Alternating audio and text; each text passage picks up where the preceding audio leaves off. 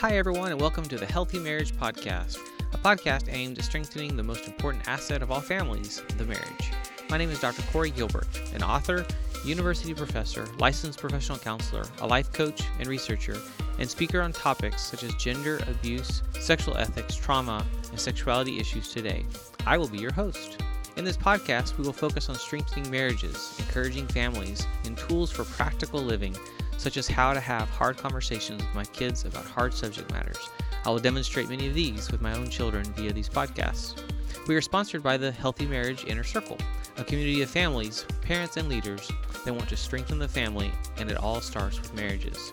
Join in on the conversation in our free Facebook group at facebook.com slash groups slash the healthy marriage. Now let's get into this week's episode. Welcome to the Warrior Marriage Podcast. This is Dr. Corey Gilbert, and today we're going to conclude my book, I Can't Say That, looking at the chapter on the power and importance of community. You can order I Can't Say That at, the, at ICan'tSayThat.com or on Amazon, and enjoy today as we look at community. Sam and Kelly have found themselves struggling with their 16 year old son. The battles, the stress, and the tears are devastating to them both. The impact on their marriage has been earth shattering. Their saving grace has been their community. They attend a large church where they were lost in the crowd for a long time. But now, within that community, they have formed friendships that have become their lifeline as they now have peers to bounce ideas off and shoulders to cry on if needed. Two families in their group have been through similar struggles with their own children and have been a tremendous source of encouragement as they share the tools they have picked up over the years. My wife and I have seen the power of community throughout our lives, even before we were married. Before I met my wife, people from my Sunday school class would pick me up and take me to the doctor's appointments when I was battling with my health.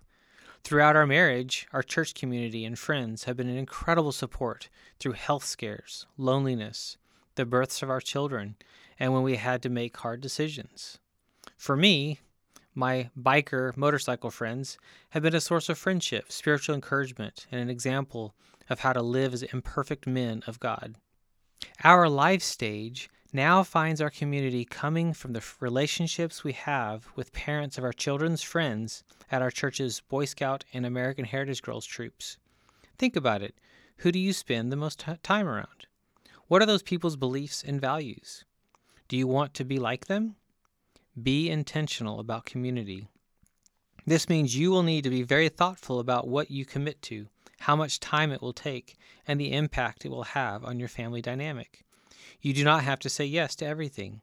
You do not have to do whatever your children express an interest in. Be smart as a family.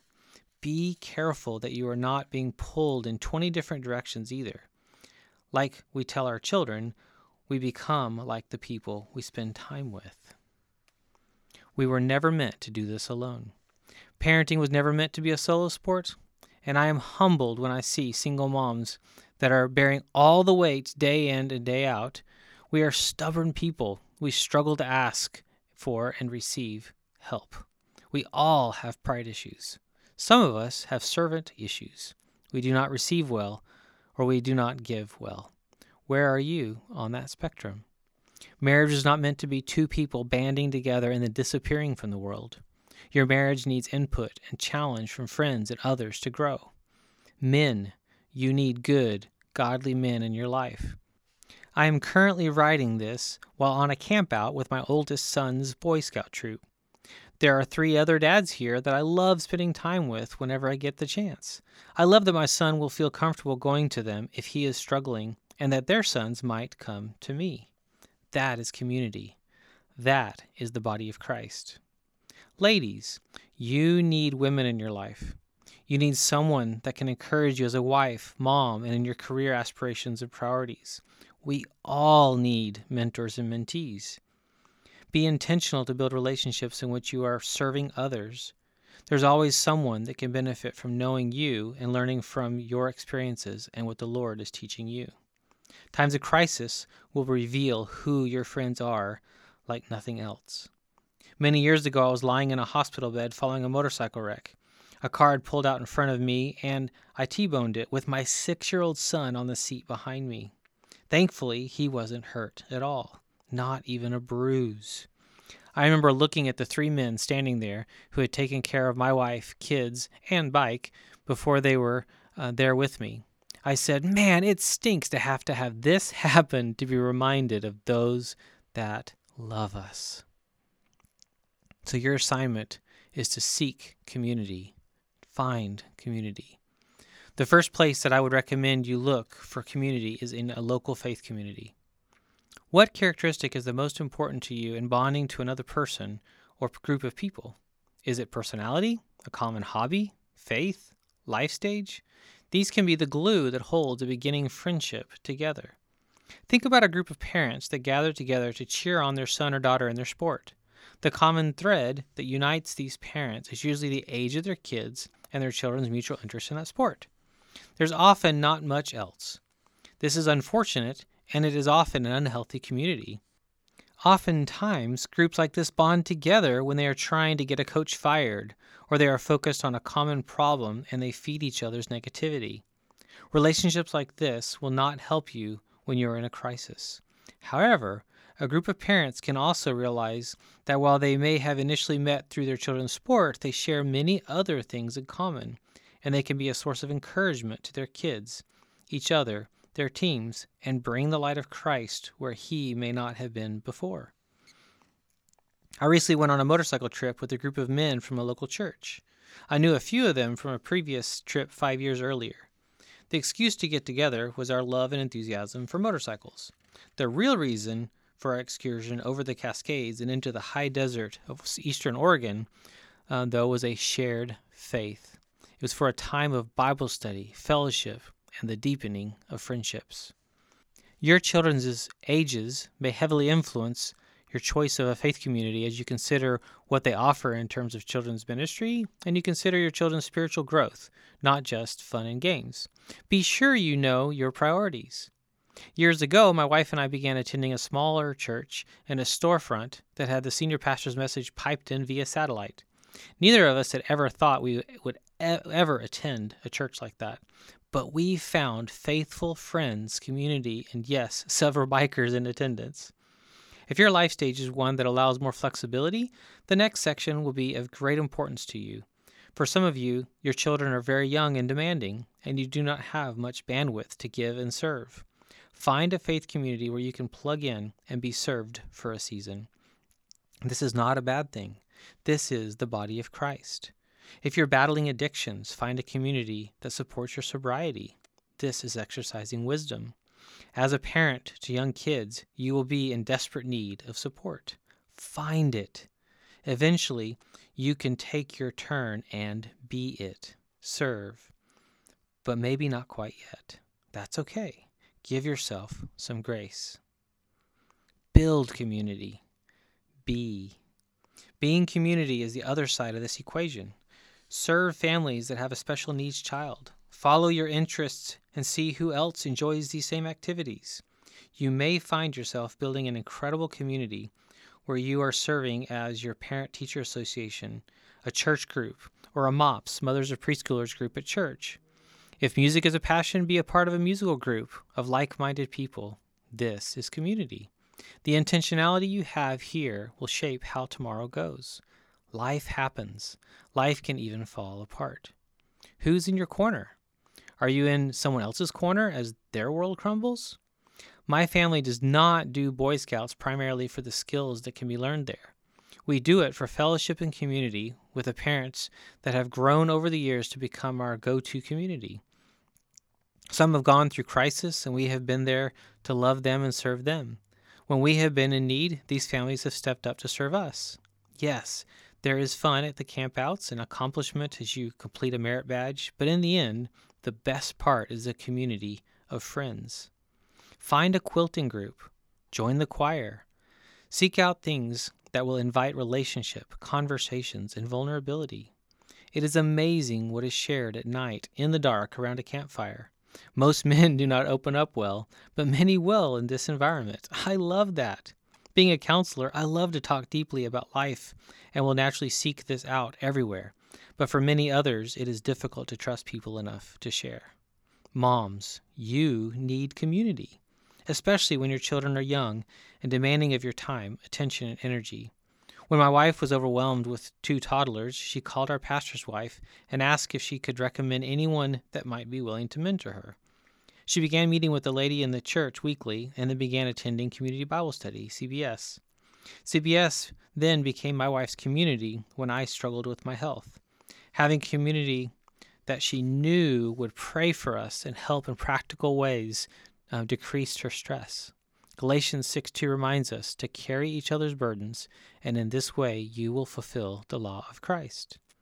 Dads, you need community too. Work isn't enough. What you need probably isn't going to be what your wife needs. You are two different people.